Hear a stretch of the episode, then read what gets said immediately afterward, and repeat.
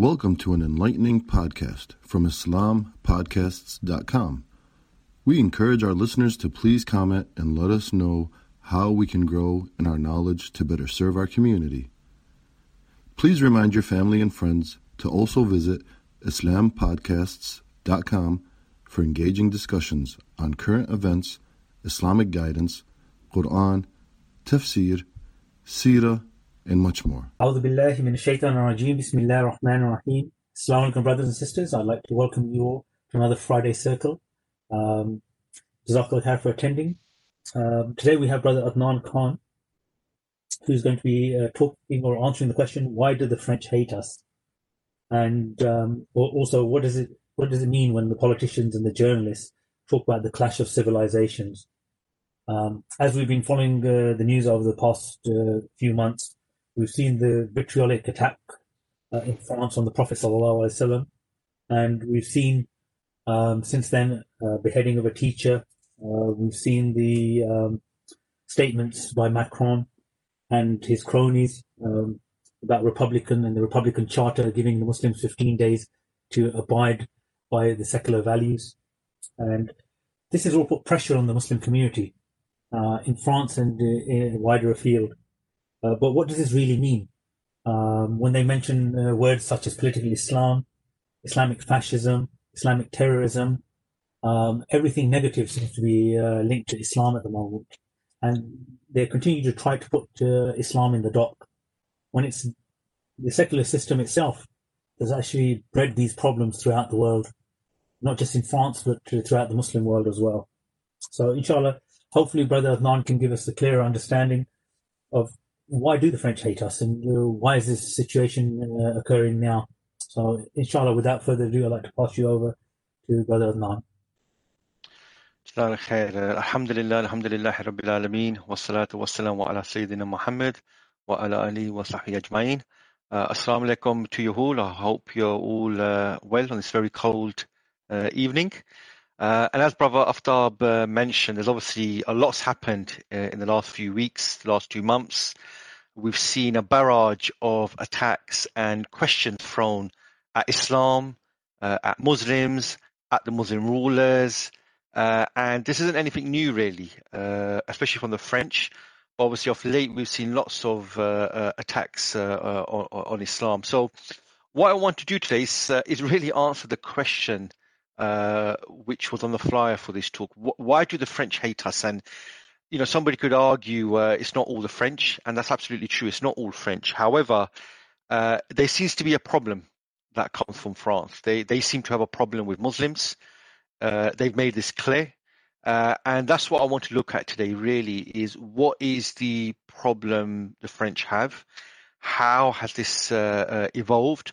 Uh, and really, should we just view this as uh, some marginal country, some marginal people, a problem with Islam, or is there much more to this that we need to actually t- take uh, seriously?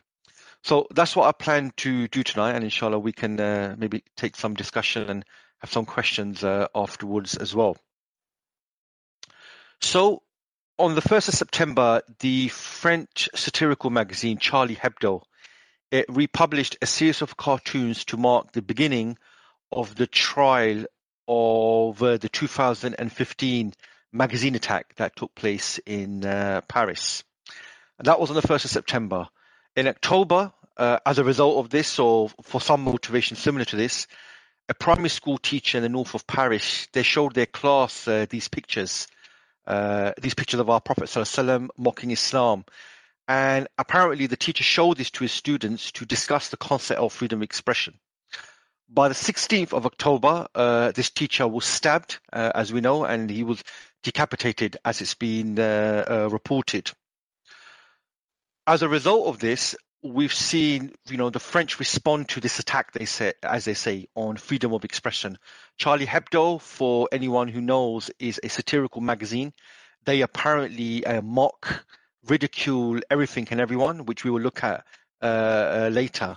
And as a response to this attack on their way of life, all French cities projected images of the controversial cartoons on public buildings, and rallies were held where many French came out in support physically and verbally of their right to undertake such actions and actually to mock uh, Muslims.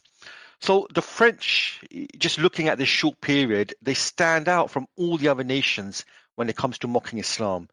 It was actually the Danish daily newspaper that first published caricatures of our Prophet ﷺ back in uh, 2005. Uh, and that ignited a wave of protests uh, around the world.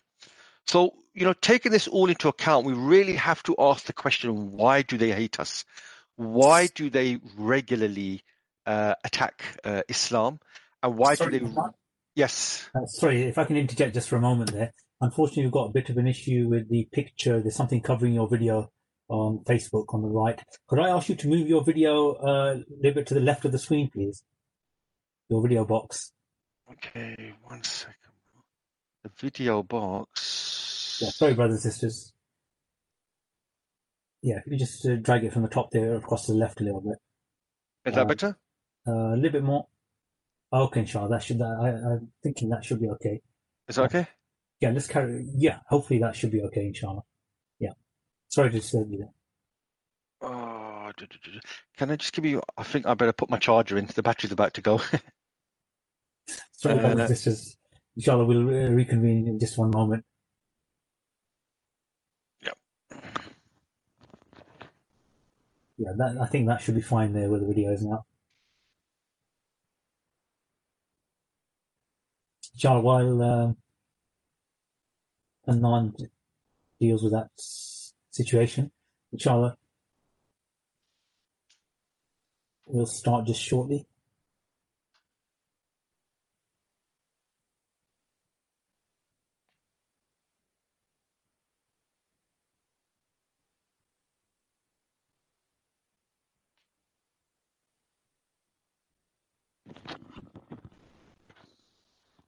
Okay. okay. Inshallah. Okay, you can uh, hear me loud and clear? Yeah, go ahead, inshallah. Okay, inshallah. Okay, so the question really is, is why do they hate us? The, the French uh, have really uh, singled out uh, Muslims. And I want to look at this because there's actually a long history to this. This hasn't just come out of nowhere the French attacking Islam, attacking all Muslims, attacking our beliefs, attacking our Prophet this hasn't come out of nowhere. In fact, the French actually have a very long history with Muslims uh, and uh, Islam. And really, just to give this a bit of context here, I have an ayah here from the Quran, from Surah Al-Saf, which I think puts the whole discussion into context. And in translation, uh, uh, in the Surah, Allah tells us that they wish to extinguish the light of Allah with their words, but Allah subhanahu wa ta'ala will perfect his message even though the disbelievers detest it. And I think that really gives good context to what we're going to discuss. And inshallah, we will come back to this ayah uh, at the end. Uh, but keep this ayah in mind I think it, it, really puts into context the struggle we're facing uh, uh around the world and especially with the uh, French. So the French uh, people they established a strong state in the center of Europe in 1789 uh, in what came to be known as the French Revolution. And the French Revolution, brothers and sisters, if you don't know, was really the first time in Europe a monarch was overthrown uh, because the people wanted to live by uh, different values to freedom, to secularism. And the French, this is part of their identity. Uh, they always talk about how um, these sort of uh, issues uh, the French Revolution is quite central to their identity. So they executed uh, their king and became the first people to adopt freedom, individualism, and secularism. So even today, uh, the French don't recognize groups of people. For them, you're an individual. The French state's job is to protect your rights as individuals. So this was the argument for Charlie Hebdo that they have the freedom to express themselves. And if you don't like it, you just have to stomach it because the French for a bloody revolution for these ideas, and these ideas are sacrosanct uh, for them as far as they're concerned. So you find in the 1800s, most of the philosophers of that era were French, and the French still take great pride in this. And the French really were the leading advocates of change in Europe. In fact, they led a sweeping wave in Europe that monarchs and autocrats need to go, and it's all about a government of the people who protects their individual rights. So people like Voltaire, Jean-Jacques Rousseau, these are famous philosophers, thinkers, even uh, today. So the French at the time, they were leading change uh, in uh, Europe. Uh, and you know this is a central belief of the French people. And very quickly, the French turned on Europe and the world. So the French, from the day one, they worked to export their culture uh, to the whole uh, world. So, like Britain, uh, the French established many colonies around the world. So they established colonies in North uh, America, they established colonies in the West Indies, the Caribbean, and as we know, they established colonies in Africa as well. The chart I've got in front of me is Napoleon's uh, attempt to expand French culture throughout uh, Europe. And this map shows you really the colonies France had. So even today, uh, in North America, in Canada, Quebec, uh, the province, French is the national language there, uh, even though Quebec is just one province of uh, Canada. You see, West Africa was a key area where the French colonized. Uh, and the, the, French also colonized uh, India, which they lost in the end, and Vietnam, which eventually the Americans took over as well. So the difference between the French and every other colonialist was when the French went into a country and colonized it, its aim was to make the people French. So that meant the host country, the host people adopting the French language as their language, adopting French customs, effectively freedom, secularism, these sort of values. And individualism was the key to this. So you find the French went into Africa where tribes existed, where all sorts of groupings existed, and they came and broke uh, all of that. So the French colonial policy historically was always about making you French. Now, this is quite unique because although the British wanted you to become like them, they didn't necessarily want you to become English, uh, as long as you know you adopted uh, parts of their language and you weren't a threat to them. For the French, a successful colonial adventure was the more French the host nation uh, became, and probably the most important colony for France was Algeria. Uh, and they occupied this uh, country for about 100 years uh, plus. And the Algerian experience really has done a lot to shape French perception of Muslims uh, and uh, Islam. So the French, they conquered Algeria in 1830 and they immediately set about dominating the, the land. Now, their main strategy was to make it a part of France. So Algeria wasn't ruled as a separate colony. It was actually part of France. So you had France, you had the Mediterranean Ocean, and then you had Algeria. As far as the French were concerned, this was one country. So as a result, hundreds of thousands of French immigrants went over to uh, Algeria and they lived there. So effectively, they were settlers who were living amongst uh, a foreign people.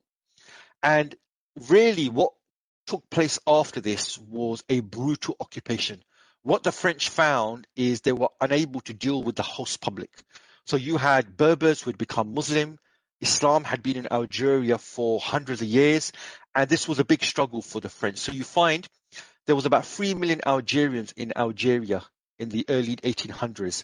And within 30 years, uh, sorry, there were 3 million, and a million of them were killed uh, by the French through war, massacre, disease, and famine.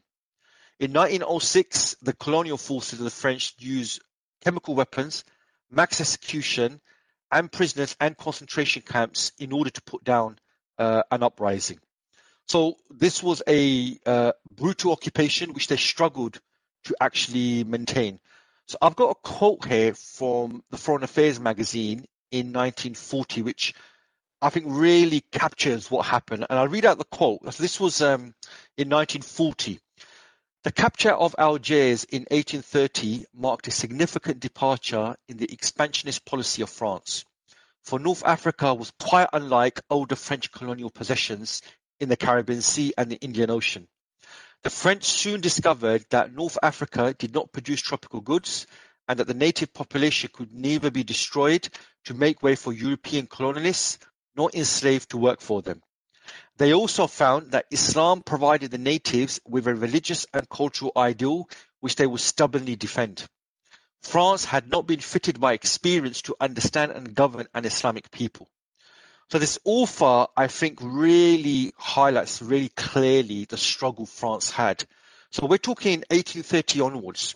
The French struggled to physically colonize uh, a large territory in North Africa, and the fundamental problem was Islam.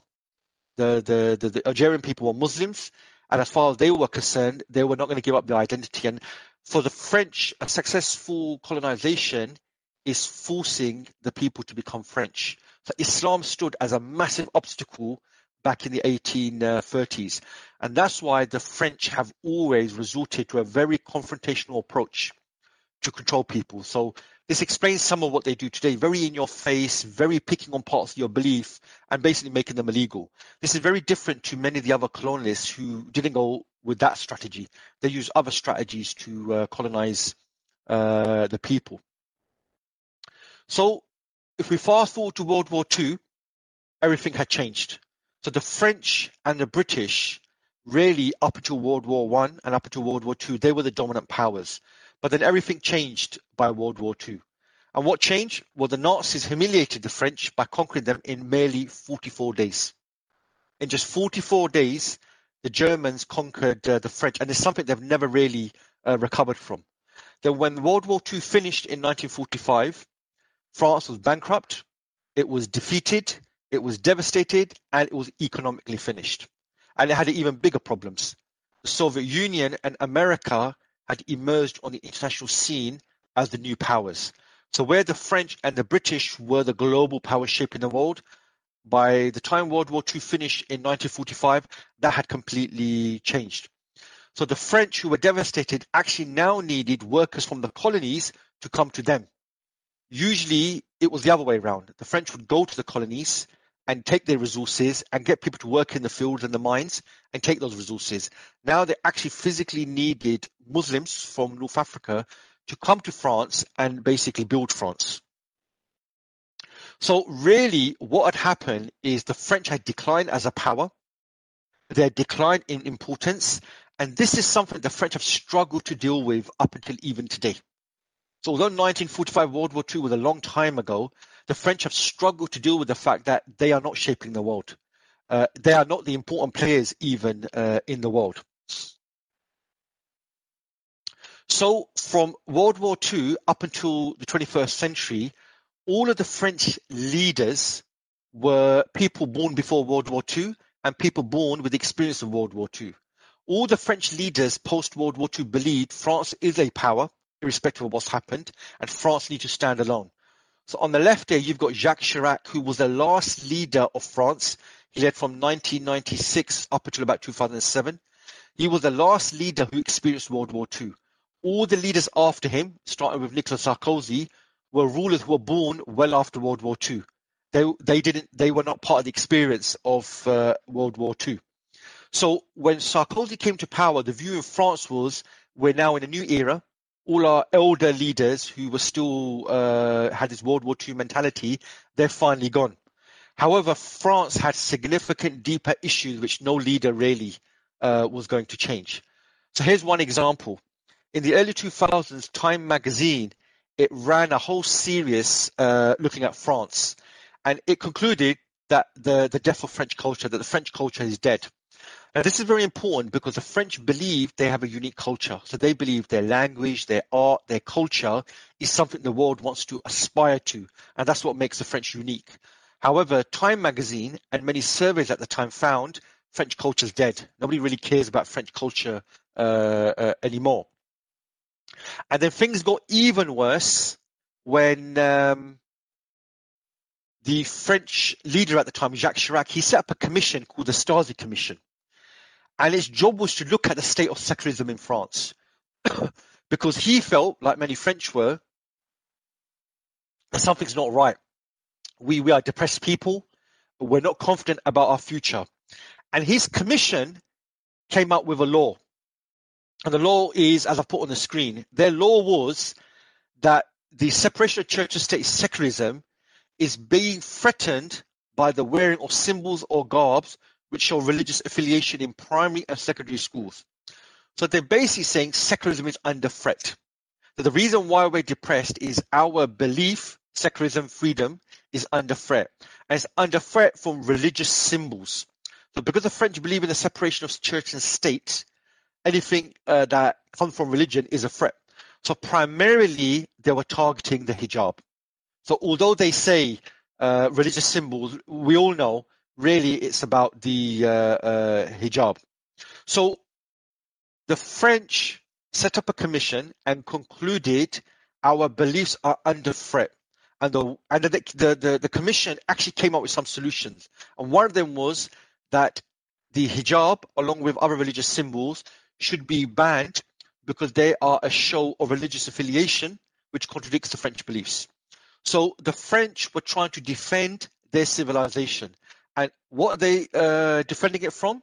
They're defending it from a threat of people who believe in something else, and then they show that belief via the wearing of the uh, hijab. So the French, they view themselves as an enlightened people that brought civilization not just to Europe, but to the whole world. Uh, and this history they felt was uh, under threat. And that's why since then, we've seen numerous attacks on Islam. So you saw this commission that said, you know, Islam's a problem because of the hijab. And since then, we've seen uh, attacks on our Prophet ﷺ through caricatures and through statements from French politicians who uh, are attack who attack different parts of uh, Islam.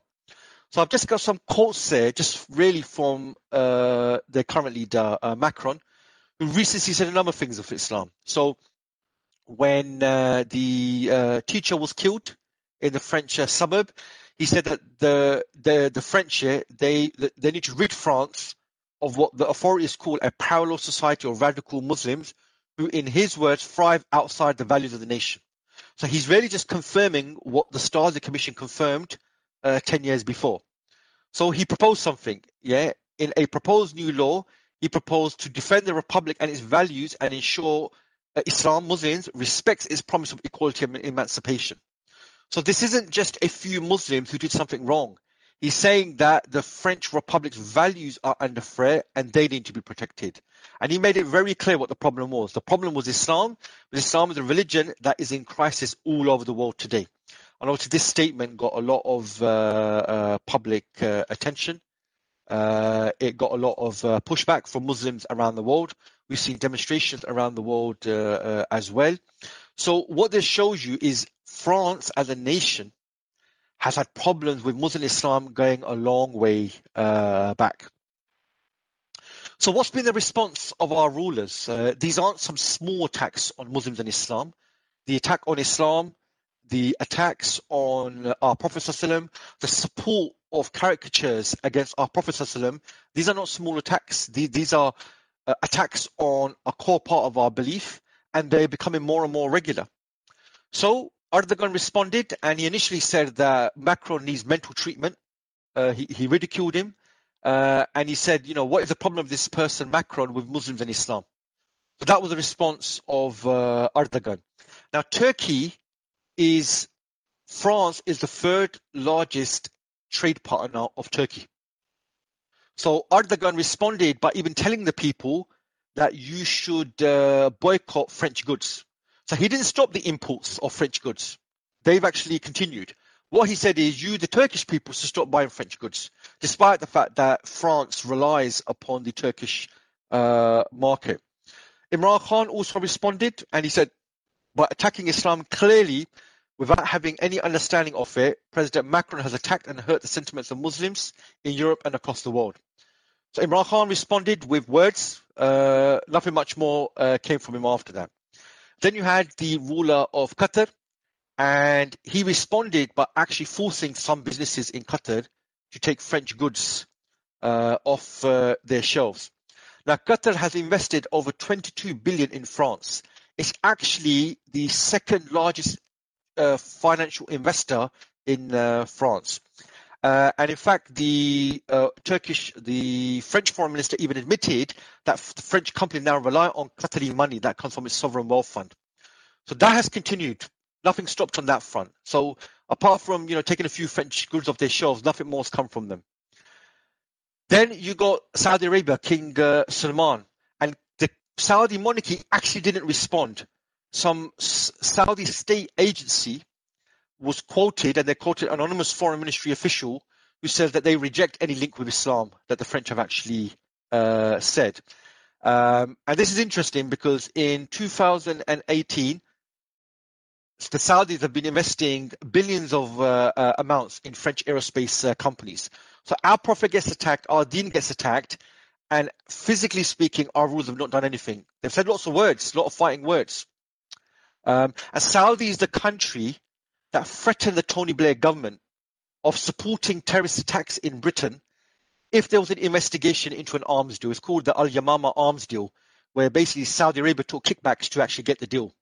And as a result, the Serious Fraud Office did an investigation into this, and they were going to reveal how corrupt the deal was, and it was going to look the Saudis look really bad. But the Saudis actually threatened the Tony Blair government that we're going to support stop sharing intelligence with you, which means there's likely going to be more terrorist attacks in your country if this actual uh, deal goes ahead. So what this really shows you, brothers and sisters, is if you look at our rulers and their response, the response of our rulers is a complete opposite to how the Ummah feels.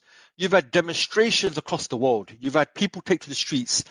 You've had Muslims come forward that we're going to boycott uh, the goods of this country. But our rulers, apart from mere rhetoric, they've not done anything uh, more than that.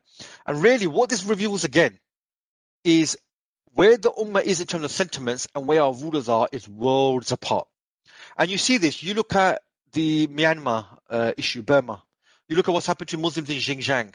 You look at what's happening to Muslims in Syria. You look at what's happening with Muslims in Palestine. The sentiment of the Muslims is in one direction, and our rulers and what they're doing is completely opposite. Literally, what the Ummah want is a complete opposite to what our rulers are doing and what they're also promising as well. And this is why, brothers, it's not surprising that anyone who defends the honor of the Prophet, the Ummah supports them. Now, hopefully, you should know who this gentleman is. He recently passed away, Khadim Rizvi of uh, uh, Pakistan. And these are scenes from his janazah. Yeah, it's very unlikely any of our rulers would get this sort of turnout to the janazah. The reason he got such a huge turnout was because he actually set up a movement to defend the honor of the Prophet. He set up a new movement and he actually forced the government's hand to do something. So after weeks of bringing the capital of Pakistan to a standstill, the Pakistani government had to agree to uh, uh, to uh, expel the French ambassador. So this group did a sit-in to force the government. And this is a scenario: our Prophet is being attacked and we have to force our rulers to defend the honor of the Prophet.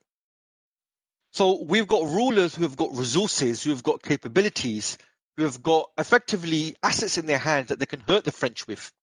But they don't use that, and our rule, uh, our people, the Ummah is forced to actually undertake actions to force the, the hands of our government.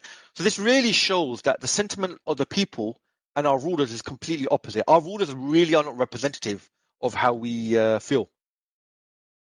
So the French Macron, the leader, he made an allegation that Islam uh, is in crisis all over the world. And that's actually very interesting because he needs to take a hard look at his own country before he points at other people. Now, these are just a few facts, brothers and sisters, I found online. You can find a lot more online. In a 2011 poll, the French were considered to be the most pessimistic in the world. This is a problem uh, in France. Seven out of 10 French people say that they suffer from collective uh, depression. France is the biggest consumer of mood altering drugs in Europe. And the World Health Organization has also confirmed that the French are most likely to suffer from a major depression episode. So this is a country that has got significant internal issues. And that's the real problem. You've got a system that doesn't work. You've got the people who are depressed and what does the leader do? He points the finger at Muslims. He points the finger at Islam is actually the problem.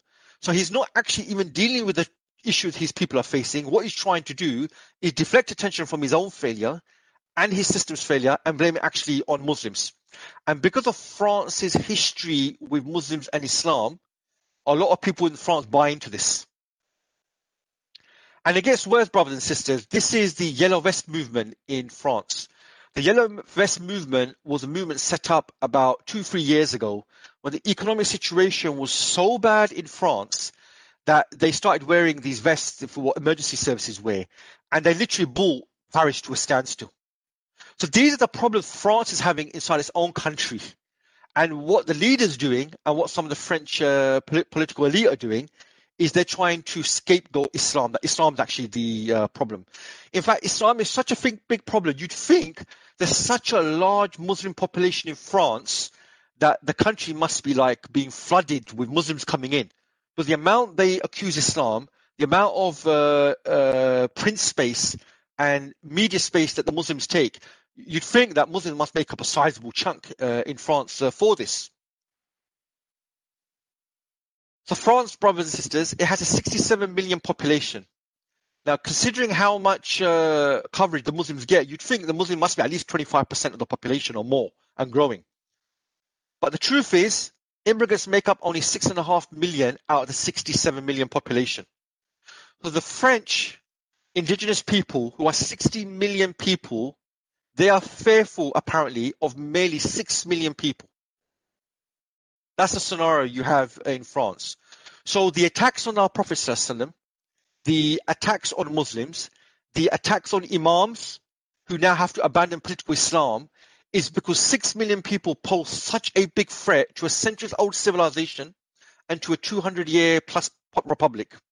That's the scenario we have in this country. I mean, it would be laughable if it wasn't so uh, serious.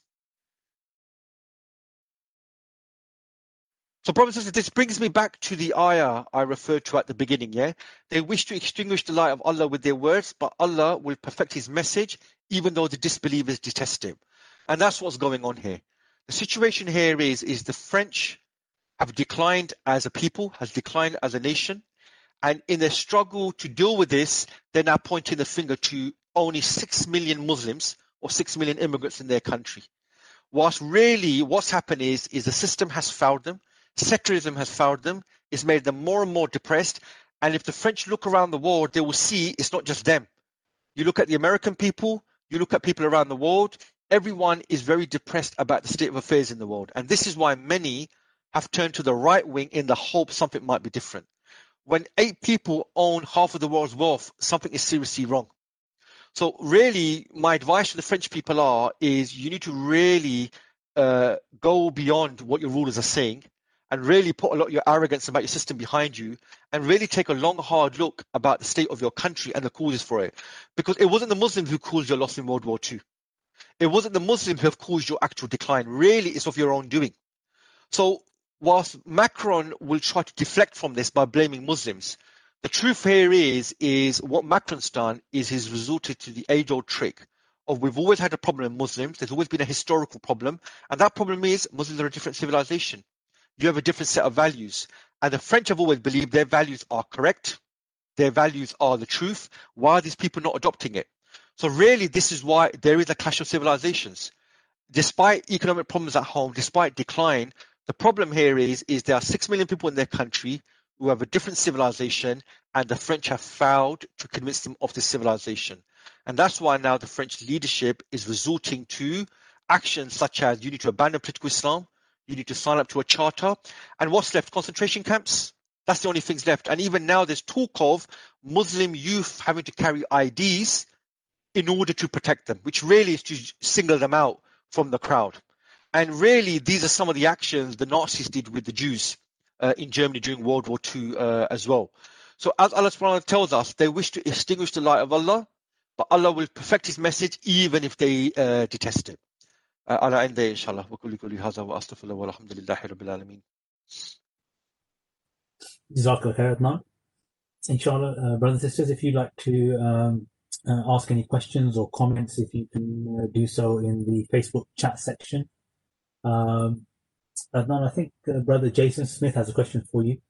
Um, is it true that France had control over their colonies whilst they were a colony of Germany in the 1940s? How are they able to control their colonies during that time? Also, is it true that whilst it is compulsory to wear face masks in France and the niqab is still banned? Okay, Zahir a very good question. So, the Germans, when they took over France uh, in, in about a month, what they did was they physically only occupied the north area of France, which is where most of their population is. And what they did was they were people in the French leadership who basically worked with the Germans, with they accepted they'd been defeated.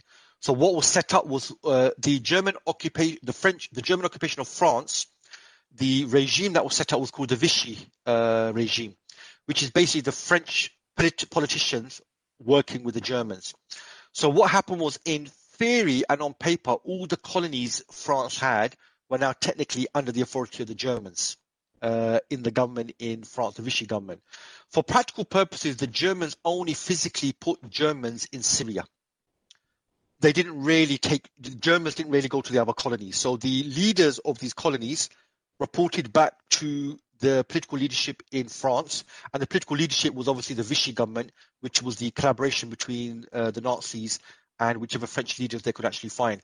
So in Syria, the Germans actually landed their jets there because in the Middle East, the Germans were trying to get oil and try to deal with the uh, uh, the British Empire. So, in practice, the French maintained their colonies, but they were reported to a government in Paris, which was a collaboration government between the Germans and the uh, French people who were prepared to uh, collaborate uh, with them. Your second point is, I mean, it's laughable. The hijab has been banned in schools. The niqab has been banned in public, but it's actually now compulsory to wear a face mask. And even in this situation, they still haven't reversed. Ha- you can't wear, you have to wear a face mask, but it can't be a niqab. That's the laughable scenario. And you've seen the last few weeks how the French have just been contradicting themselves. When Muslims talk about a boycott, they are like, this is bang out of order. Why are you boycotting us? So they attack our prophet. And it's like when they attack our prophet attack Islam, it's okay. Why doing the actions that you're doing? And really, this is just a manifestation of a declined nation where you don't understand why people are criticizing you, but it's okay for you to be criticizing them all of that time. So this is why I mean the the, the example is just one of them. And you know Allah Allah exposes people. Allah exposes the French for who they are. Rather than convincing the Muslims, rather than showing the strength of their civilization, what they're doing is doing actions which contradict their civilization. And that's just uh, that really that's a manifestation of declined people. And that's why you know it's just laughable. The, the niqab is still banned when the face mask is compulsory to wear. I mean, if it wasn't so serious, you know, we'd be laughing about this.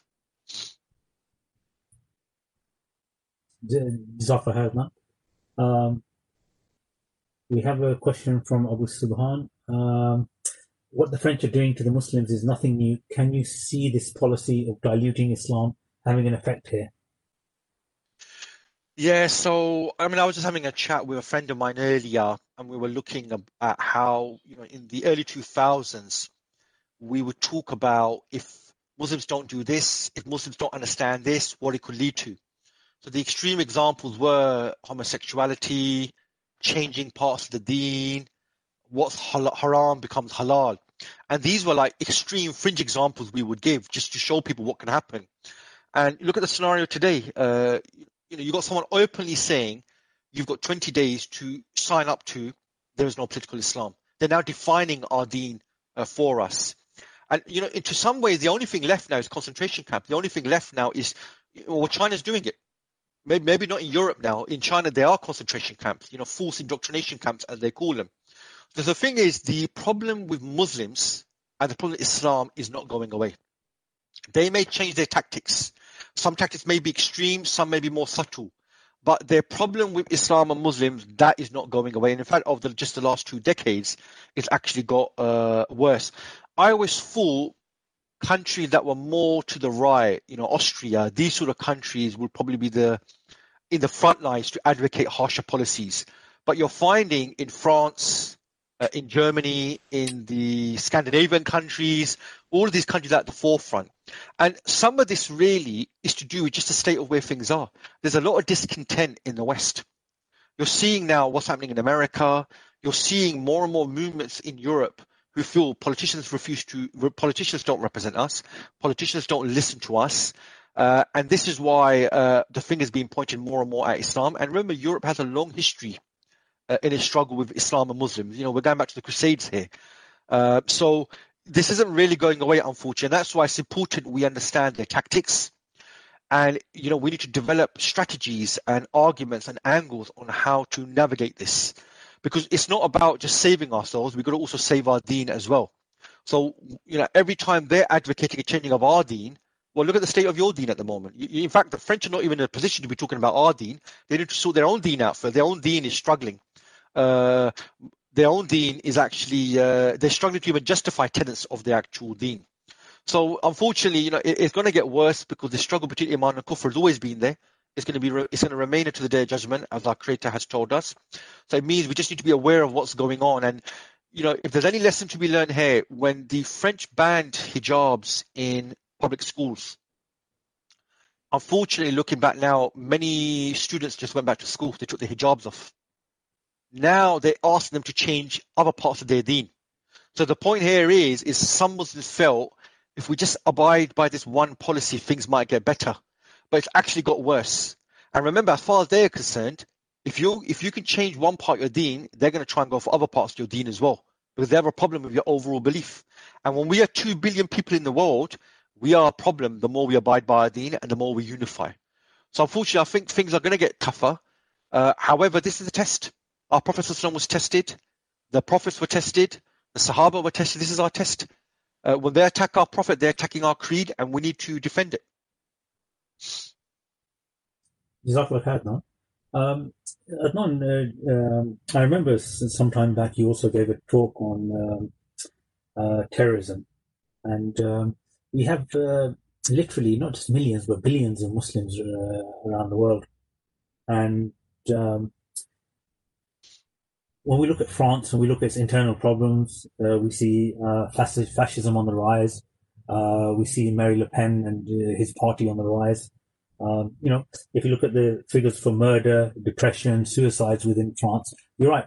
France itself has many internal problems, and the double standards are just unbelievable.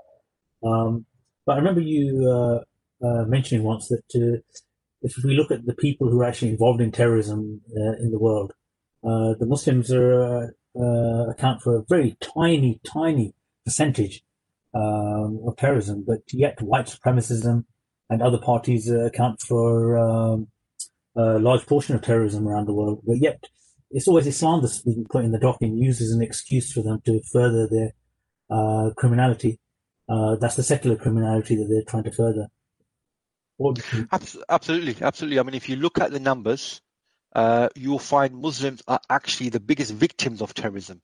Uh, you've got many different databases and research uh, held by American universities and even European uh, institutes where they study and look into terrorism. And if we define terrorism as the use of violence to achieve your goals, you'd find Muslims are the victims of the overwhelming attacks uh, that take place around the world. So if you look at the Middle East, if you look at what ISIS did, ISIS didn't attack non-Muslims. The few non-Muslims they attacked, that, that gets lots of media coverage. Overwhelmingly, they were killing Muslims. The same in Africa. Some of the uh, Muslim groups apparently who conduct terrorism, which is what they always like to talk about, you find Muslims were largely the victims. And what you find is separatist movements, right-wing movement, they actually constitute the largest number of people who undertake terrorist attacks. But it's literally come to the point where if you're white and you conduct terrorism, it's not really terrorism. You're mentally deranged. There's actually something wrong with you. The war on terror was supposed to solve terrorism. What the war on terror did was it created ISIS and it created more terrorism around the world. That's what's actually happened. And your point about uh, secular criminality, secular terrorism, this is it. Really, terrorism has just become a buzzword to explain everything. Because look, you do have people around the world. Why are people going around killing people? And the simple explanation is, oh, you just got these wackos who just like to kill people. Terrorism. And what that does, that's a very simplified explanation. It's a lot more complicated. So in many places, you find there are disputes, there are land disputes, there's foreign interference, there's all these things going on. In Europe, you find right-wing groups, separatist groups constitute the largest number of people who undertake terrorist attacks. Muslims undertaking terrorist attacks are very, very few uh, in number. Um, so even when you look at the terrorism side, which Emmanuel Macron has really tried to push, you, you find Muslims are victims, uh, and in fact, you know, Muslims agree nobody should be killing people. You know, the indiscriminate killing of people is something Islam doesn't permit. But what that does, that, that deflects from the real issue, which is look at your colonialism, look at your interference in the Muslim lands. Um, you know, those are the real issues uh, that are going in. But if you look at the terrorist numbers, even in Europe, vast majority of them are undertaken by separatist groups, right wing groups, and people who are white. Um, we have two questions, one from uh, Brother Raja Sultan and the other from Frederick Jonathan. Uh, both on very similar topics. I'll take both questions if I may. Um, what is Britain's stance for Muslims? Um, says Brother Sultan. And Brother Jonathan says, um, some would argue that the French utilize a particularly aggressive form of secularism, which is harsh and oppressive, and that the British version is much more benign, and we should consider ourselves lucky to live here. How would you argue this? So uh, the first question was the British uh, strategy, yeah, with Muslims. Stance yeah? with Muslims. Uh, so what's Britain's uh, stance? Yeah, stance. Okay. Yeah. So Britain has the Prevent program. That is the look, all the Western countries, uh, all the uh, uh, countries that believe their civilization uh, is what the world needs, they have a policy towards Muslims because Muslims constitute a large number. They have a belief that unites them, and they happen to also reside on key territories, strategic territories around the world. So they all have a policy towards this. And the last two decades, there's been so much data research on Islam, Muslims going more and more back to their deen, more and more identifying with the deen as well. So the British have a strategy as well, but unlike the French, the British learned from the experience of colonizing the Muslim world. They learned from the experience in the Middle East and they learned from the experience in India. And what they learned was that the way to maintain control is to use more subtle methods. So you use different factions against each other. You use more subtle uh, uh, tactics and not in your face. So, for example, when Muslims first came to the UK from the 60s, 70s onwards, they were welcomed. We believe in multiculturalism. We're going to celebrate your beliefs. However, yeah, we do expect your uh, loyalty back one day. And that loyalty was needed after the events of 9 11. So, when the people from here, born and bred here, were found fighting in Afghanistan with the Taliban against British troops. That was the ultimate treachery from them. And from that point onwards, you've seen the step up uh, against Islam. So you saw with Tony Blair, uh, and you've seen all of this now incorporated into the Prevent program. And the Prevent program is what? These are the parts of belief, these are the parts of your belief we're okay with, and these are the parts of belief we're not okay with, and those are extreme and they need to go. So now the healthcare sector, the education sector, if anyone's radicalized, is too is too Muslim, is too Islamic, they need to go for a process of de-radicalization, and this is legally uh, binding now on them. So it's just a different strategy to achieve the same objective. The difference with the French wars is they struggled so much in their colonies, they just resorted to confrontation and a more aggressive policy. And in continental Europe, they've generally been more aggressive with Islam anyway. So you know, going to your second point, you could argue that you've got it better here, uh, but that's a relative measurement. Both Britain and France are trying to do the same thing.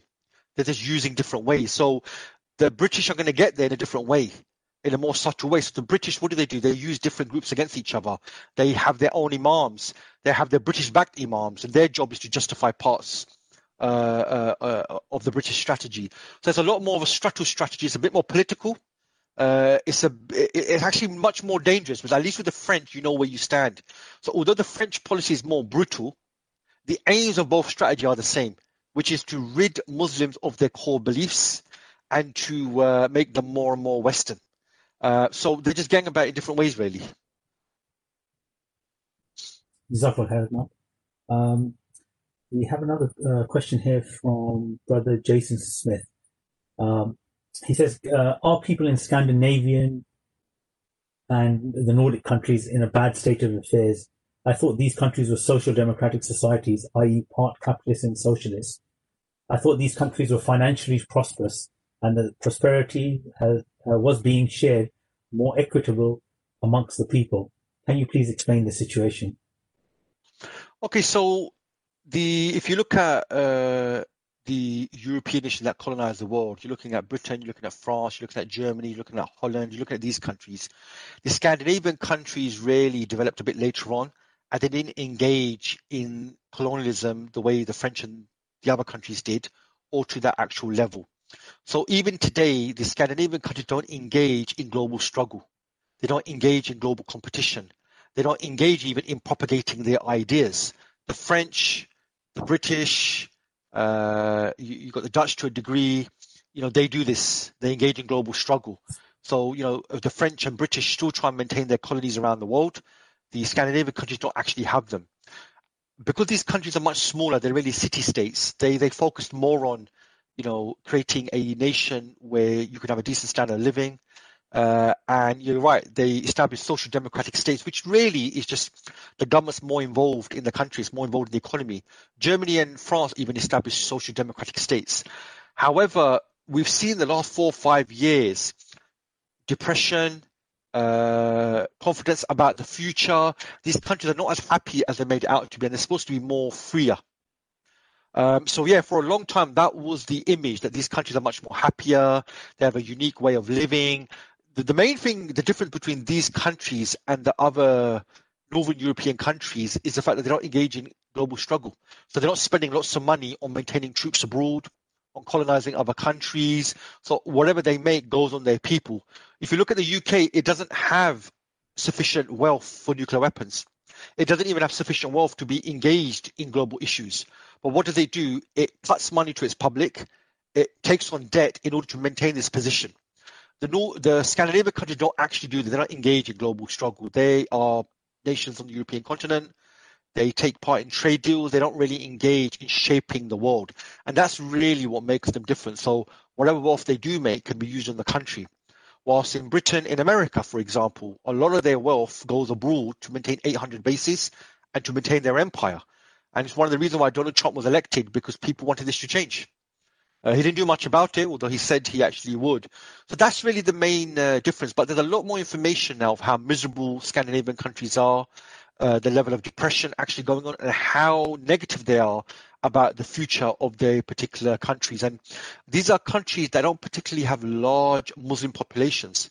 So on this particular area, they can't blame it on Muslims. If you look at continental Europe, they generally blame all their problems on Muslims for some reason or immigration. These are countries that have very small immigration, but uh, they're different. But I would say the main difference really is they don't engage in global struggle. Uh, and that's why, in that sense, they're a bit more successful. But they are really small countries. I mean, you know, Denmark is smaller than London. Some of these countries have very, very small populations, so you're dealing with um, a small segment of the public.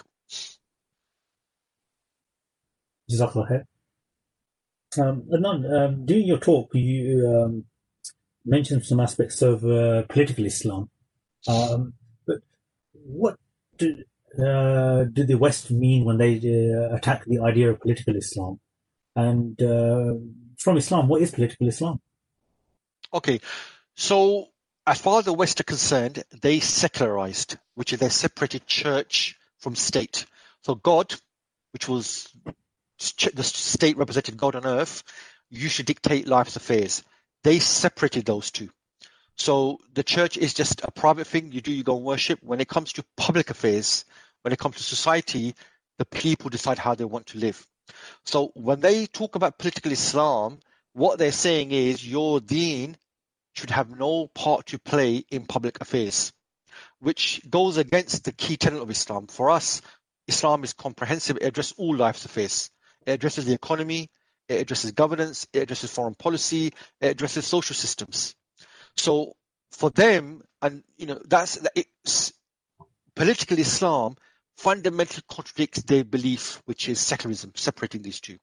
So what they do now is, is if you believe in political Islam, that is what leads to terrorism. So these terrorist attacks, what they're doing is they're doing actions political Islam tells them to do.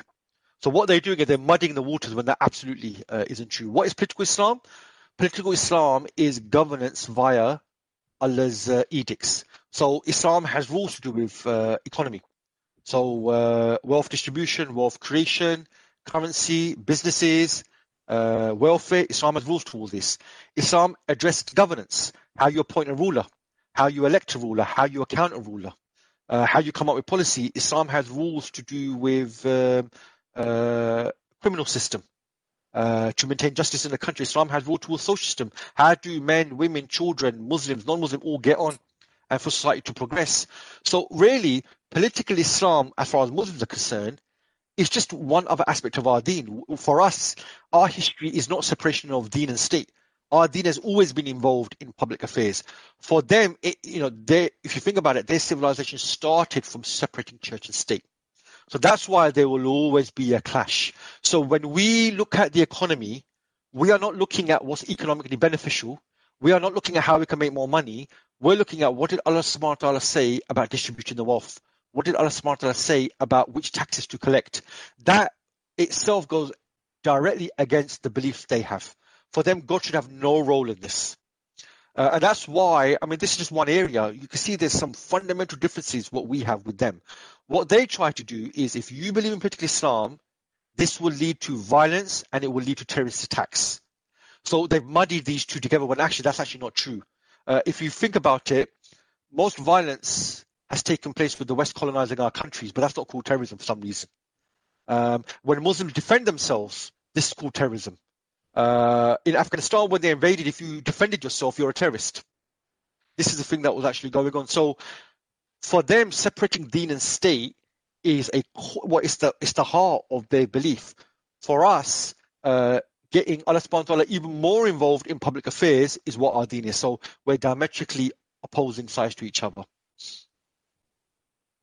And uh, I mean, it's interesting you say that. I mean, when we look at history, we found that uh, um, the so-called secular states, I mean, especially France, were um, extremely brutal uh, in bringing about their secular states in terms of uh, killing the police, um, killing the civilians, um, desecrate, desecrating churches, etc.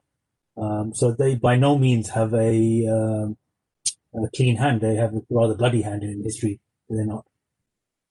Yeah, absolutely. All these colonial countries. You look at Britain, you look at France, uh, you look at Holland, you look at Belgium, especially as well. All of these you find have got lots. Of, I mean, the Europeans, their civilization came from conquering, occupying, and massacring the indigenous people across the world. We know what they did to in Australia. We know what they did in South Africa. We know what they did in the Caribbean. Uh, that's where it came from. They, their civilization didn't come from convincing the world of how great their ideals were. It came by forcing it down them uh, and by conquering them. Uh, that's how they uh, physically did. And that's why it's not surprising the French are in so much trouble today. If they never convinced people in the past about this civilization, how are you going to do it now? The difference is now you're declined. Now you say you're a global power when in reality you're not. And that's why you're seeing more and more physical attacks on Islam, more and more attacks on our deen. In the past, they conquered our lands, they forced it down our throats. Today, they can't do that. So really, what what everything you're seeing from France is really an attempt to defend their way of life. Rather than saying, let's have an intellectual debate, we think your deen is wrong, and this is why we think our deen is right, and you should embrace it. It's just ridiculing uh, someone else's deen. But they're not coming from a position of strength. They're actually coming from a position of weakness. They're so depressed about the state of affairs. They're so depressed about the state of their ideology that they're just conducting wanton uh, attacks on Islam in the hope, you know, Muslims might give up their deen. The Muslims didn't give up their deen in Algeria. The Muslims didn't give up their deen in history. It's not going to happen now. And the way they gang about it, it's not even going to be a discussion. So really, although as Muslims we feel uh, hurt when our prophet's attacked, they're coming from a position of weakness, and if anything, their attacks really show uh, how strong the deen is, even without a unified response, and even though our rulers don't even implement Islam. So, what do you think will happen when other deens applied and we carry uh, our deen to the rest of the world? Yeah, most definitely. I mean, um, I was reading uh, about uh, the French stance um, uh, on the Muslims, and it's uh, um, it's shocking and at the same time very interesting how uh, ridiculous their double standards are.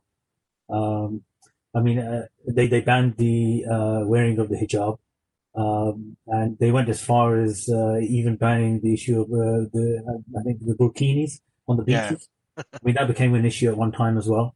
Um, and um, I think a Muslim woman walked into the National Assembly wearing a headscarf, and they had an issue with that. Um, maybe not even a hijab, but just a headscarf. Um, the interior minister took issue with halal food in the aisles of supermarkets, and uh, not just halal food, but also kosher foods as well. Uh, saying that this, you know, this is religious freedom, for, uh, shouldn't be allowed. Um, but isn't this leading to a oh, this whole discussion also leading to a much more um, uh, insidious, in, uh, insidious idea that they want to, the Muslims to actually um, um change Islam um, or modernize, or as they would say, an uh, enlightenment period uh, for Islam needs to come, as it did for uh, for them. Yeah, so you see, they hide behind their European experience, Enlightenment, Reformation, separation of church and state, these sort of things, and they made this the measurement of progress. So they sometimes find some individual Muslims who are influenced by this. Uh, they, they, they put our rulers there and they make sure our rulers propagate this. But these are very few and far in between. And fundamentally, the problem here with this was the European experience. It's not, it's not the global experience. What they've tried to do is we had an experience in Europe and we're going to export that to the rest of the world and you should make it yours. But we don't need a reformation. Uh, what we need is for these guys to get out of our countries and let us rule by the beliefs we believe in. What they do is they interfere in our countries and they hide behind labels like we're on an enlightenment mission. Uh, and we saw the enlightenment mission in Algeria. We saw the fact that you massacred over a million people, used chemical weapons against civilian populations. We've seen what's happened. So again, it really shows you this is really desperate actions from their side. if you're prop- if you're propagating something you believe in, you believe it to be the truth, you will debate and discuss. It's an intellectual thing.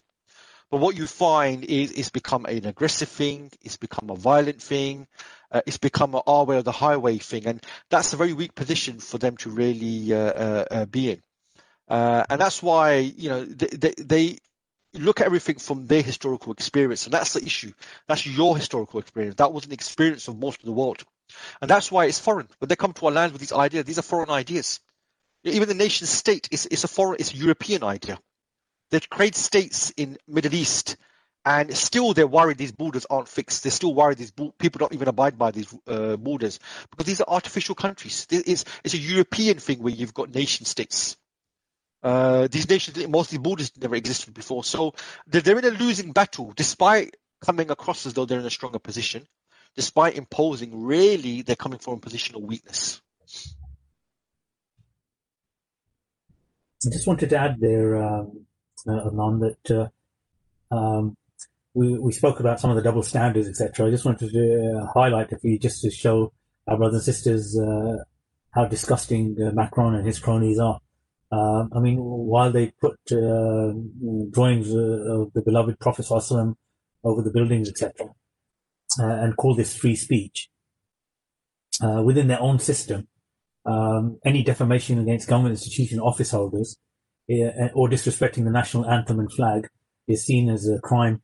Um, for example, insulting the president was a crime in France until 2013. Um, the European uh, Court of Human Rights uh, uh, pushed for legal reform in that case. In 2018, French courts went after protesters who burned the effigies of Macron. Yeah. Just very recently, um, the French Justice Minister proudly declared that insulting a mayor will also soon be a criminal offence. So it's interesting how um, uh, insulting their um, uh, belief and their way of life uh, is a criminality, but uh, they see uh, uh, attacking the Prophet and Islam as fair game. Yeah, absolutely. I mean, even a lot of this started from the public republication of the characters of the Prophet by Charlie Hebdo.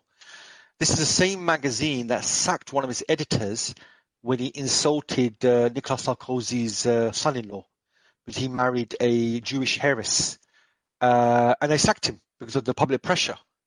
So on the one hand, they're saying you Muslims need to accept expressions of freedom, even if it means insulting your prophet.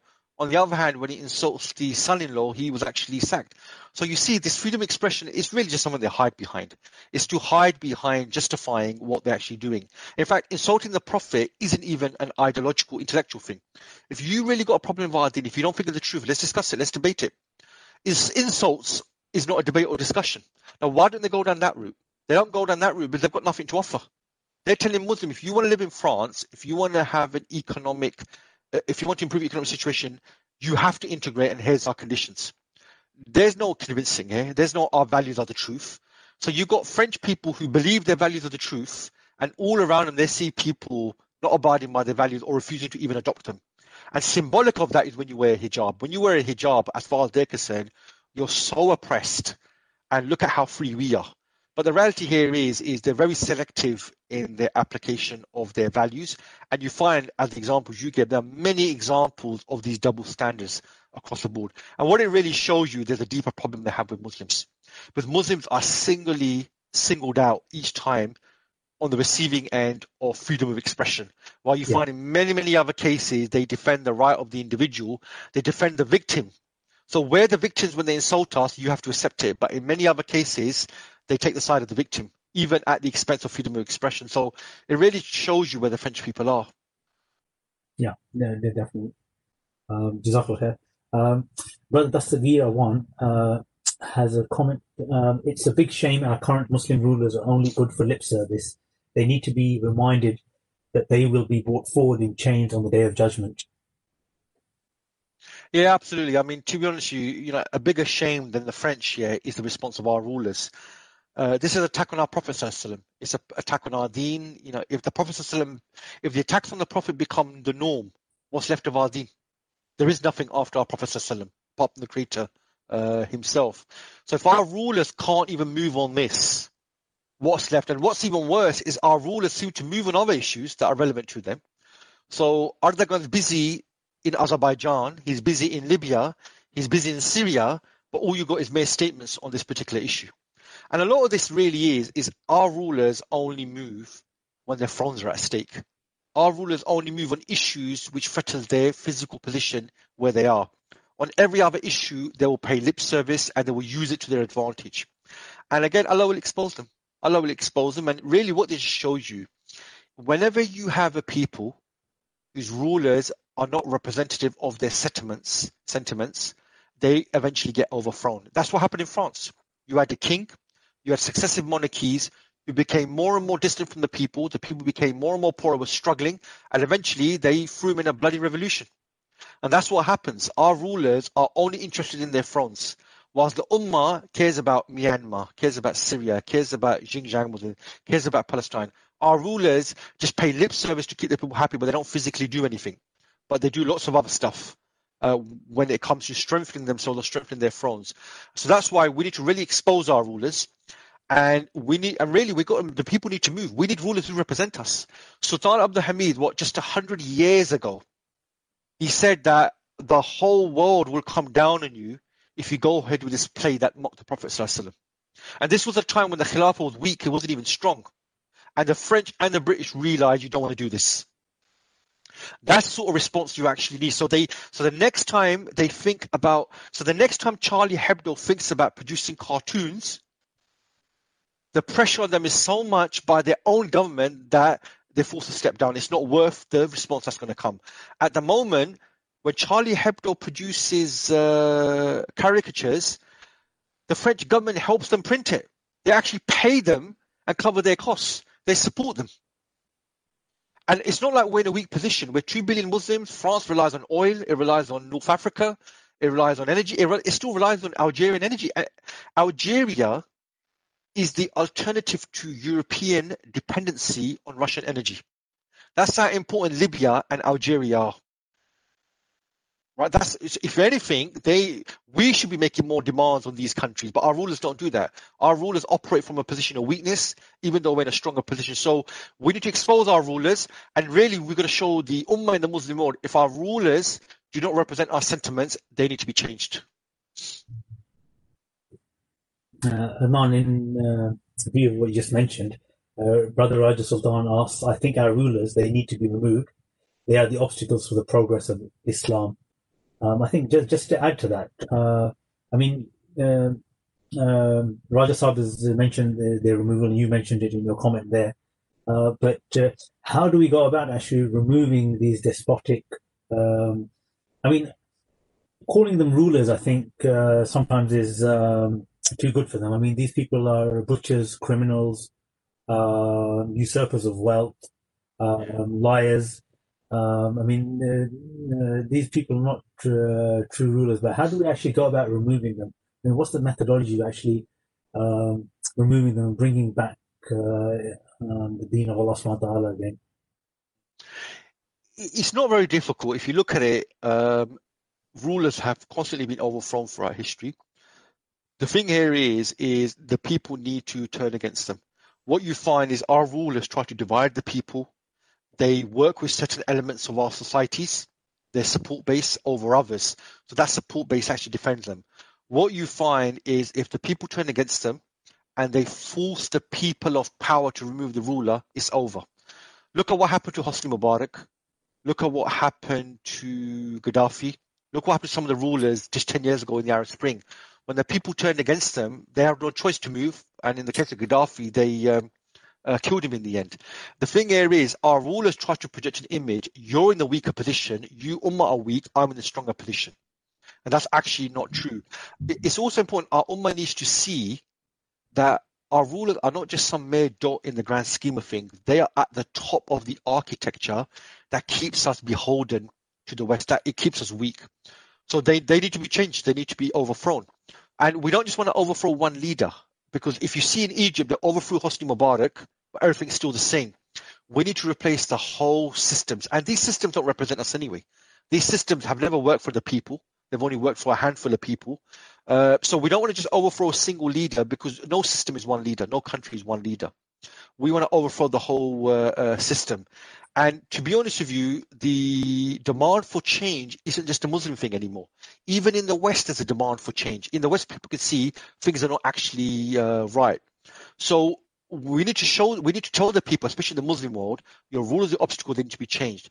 We need to really, this needs to be the demand and the call to the armies in the Muslim world who really are the leg up to a lot of our actual rulers. That this is what the people demand. If you don't do something about it, the people will do something about it. Um, and that's really the way to uh, uh, uh go about it, inshallah.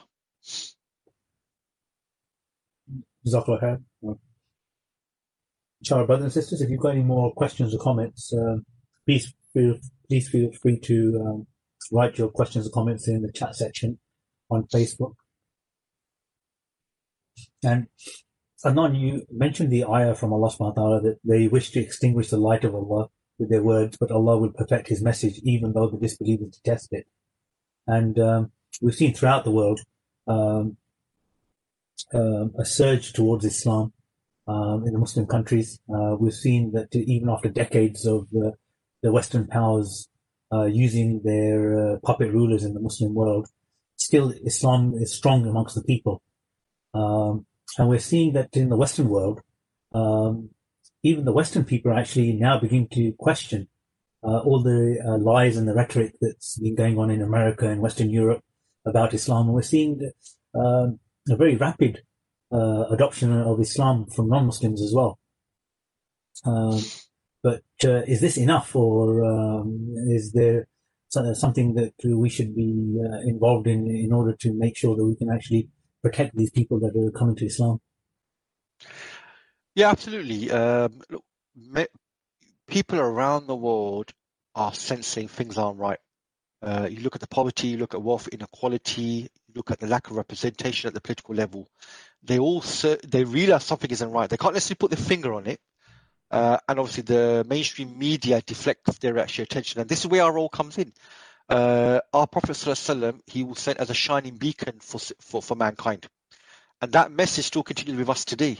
So for non-Muslims, we have a message for them. We have a way of life for them. Uh, we have a system from the creator that will actually take care of them and their needs, not pay lip service to actually do it. So really, if you're living in the West, you've got non-Muslims now who are seeing their problems, sensing it, and they're looking for something different. In fact, the argument today, in 1991, it was the end of civilization. Sorry, it was the uh, end of history. The development of ideas had finished because of the collapse of the Soviet Union, collapse of communism. We've gone from the end of history to now, well, there is nothing else out there. That's the argument for this civilization. There is nothing else, so just have to put up with it. Well, why do we have to put up with it? It's so unequal. Uh, it's so bad for the downtrodden. It's so bad for the weak. Surely there must be something else, and that's where we come in. So really, we've got a call for non-Muslims uh, which is the Islamic message. For our ummah, we really got to show them that only in Islam is where your salvation actually is. So we need to establish Islam, we establish it as a deen, and then we also need to carry it to the world as well. And that's what our Prophet did. That's what the Sahaba did. Uh, Islam, you know, exists in countries today which are far, far away from the birthplace of Islam. Uh, and that's what uh, our ummah of the past actually did. And so we have a message for non-Muslims as well. Uh, we, we have a deen uh, from the creator himself, not some made up uh, deen, which is really, and it, it caters for people, it caters for their needs, it gives answers to the main questions people have. So that's really the message for both non-Muslims and Muslims that we should really take.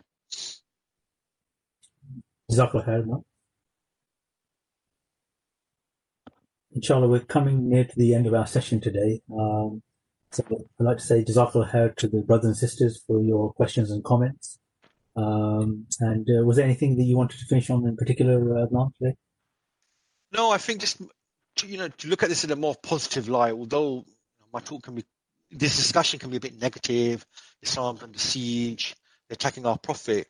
I think the positive thing to take about from this is they're doing this because of the state of their own system. They're in such a bad, weak position. This is their defense. So this is their defense of their civilization that goes back how many hundreds of years. So I think for every attack they do, really we're going to see as you know, our deen is more closer to being established each time they attack it. And really we should, you know, looking at from that positive light, I think uh, it's just a different way of looking at it. Otherwise, they can be quite negative. They're attacking our deen. They're attacking our deen because more and more people are coming to Islam. More and more people want something different to Western system, and really, we, we that, you know we should take that in a positive light, inshallah. Yeah, Jazakallah um, I think if you don't mind, I'd like to take one last question. Uh, Brother Raja Sultan just came in there. It's quite an important question, I think. Um, Sultan Saab says, you made the point that uh, ask the military to remove rulers, but our military or even more uh, are even more corrupt.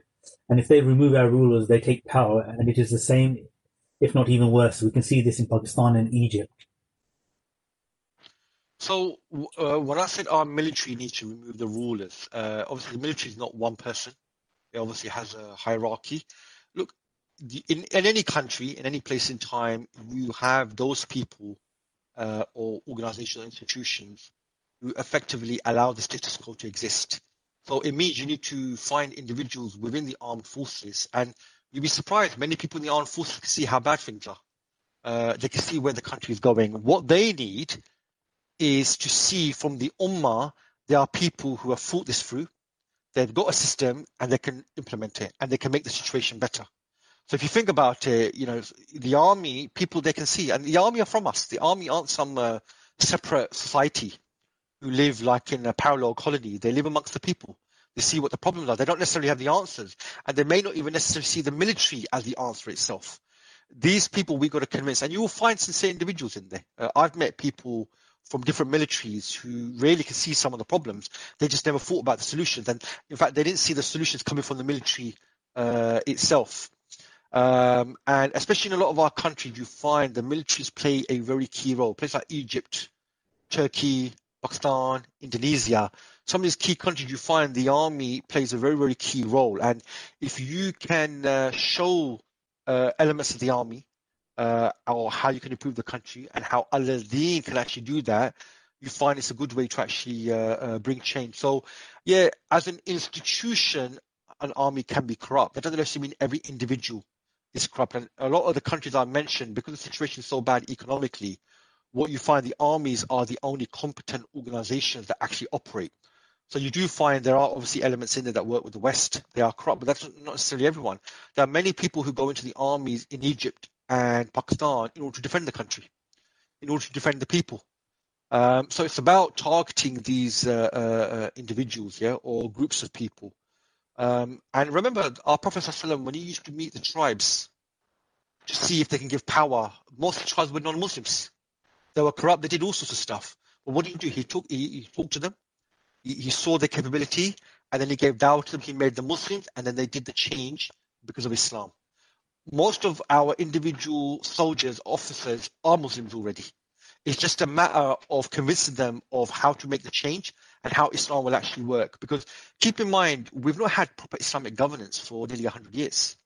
So nobody understands how will Islam even work. So that's what we need to do. We need to meet this. These, these are not like a separate people who are completely different to us. What you find, they want to make ends meet. They do care about their country and their people to, to a degree. And it's a matter of taking this message to them. And one way to do that is if we can create public opinion in society, that will have an impact on the army. In Egypt, the army had to remove Hosni Mubarak because of what public opinion was.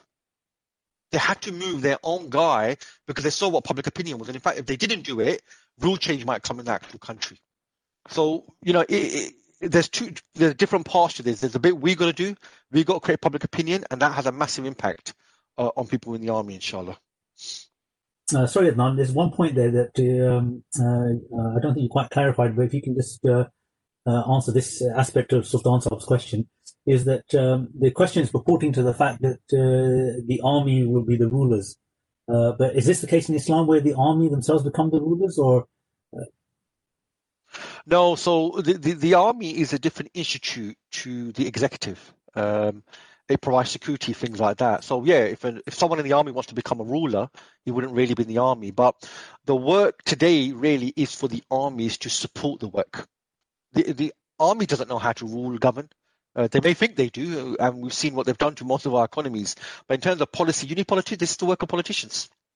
Uh, this is the work of now. If they want to be a politician, that's one thing. But the the the work with the armies is you need to uh, remove your support for the existing architecture and you need to support a new architecture. That's that's what uh, the uh, uh, work is. So you know when we meet officers or when we meet people in the army, it's about you know the change that's needed in the country, how it needs to be Islamic, and how that will actually practically uh, work. It's not really about the army. If the army wants to take power, they do that anyway. The army doesn't need the Ummah to take power. So the fact that they're not overthrowing our rules, how bad they are, shows that there's obviously other issues there. So uh, it's not really an issue of you know talking to an army officer and getting them to become the ruler. Uh, even they know they can't rule or they can't rule on their own. Um, so that's why you know with these guys there's a long big, there's a big discussion about the state of the country, any country where you want to take it, and how you actually do it. Inshallah. I hope that answers the question.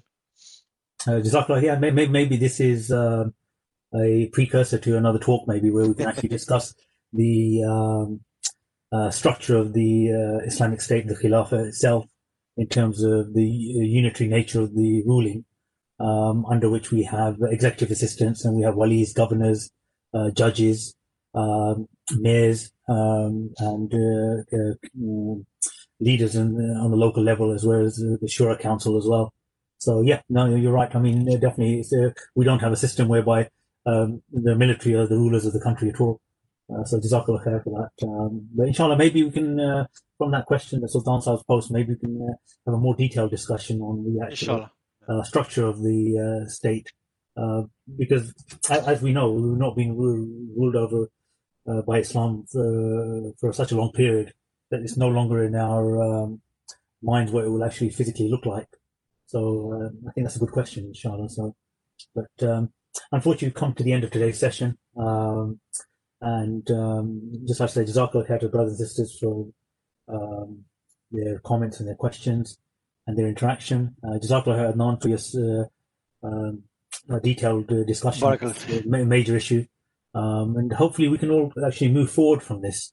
And um, in our workplaces, um, through our discussions with our children and our relatives and friends, uh, we can actually give them uh, uh ummah a much clearer understanding of the fact that we as Muslims should be on the front foot and not on the back foot. Uh, these attacks will continue coming. Uh, this is nothing new for the Muslims. Uh, this vitriolic attack uh, on the Prophet ﷺ started at his time uh, with the likes of Abu Jahl and uh, his cronies, and it has continued to this day. And Islam has never um, manipulated uh, itself to follow the uh, status quo, but rather Islam came to change the world. So, inshallah, the, the Prophet uh, gave us the, the, noble call of Islam, and um, uh, we are uh, very proud to be Muslims. And we should actually be on the front foot to carry Islam uh, proudly and with integrity, inshallah. Um, so, inshallah, we'll finish off with Surah Asr. Bismillah ar-Rahman ar-Rahim. والعصر إن الإنسان لفي خسر إلا الذين آمنوا وعملوا الصالحات وتواصوا بالحق وتواصوا بالصبر Assalamu alaikum wa rahmatullahi wa barakatuh. Welcome to an enlightening podcast from IslamPodcasts.com. We encourage our listeners to please comment and let us know how we can grow in our knowledge to better serve our community. Please remind your family and friends to also visit IslamPodcasts.com for engaging discussions on current events, Islamic guidance, Quran, tafsir, seerah, and much more. Thank you for listening to this podcast. Podcasts on current events, Islamic guidance, Quran tafsir, and Sirah are available at islampodcasts.com as well as on iTunes. Rate, review, and comment, and let us know how we can grow in our knowledge to better serve our community. Please subscribe, share, and tell a friend about islampodcasts.com.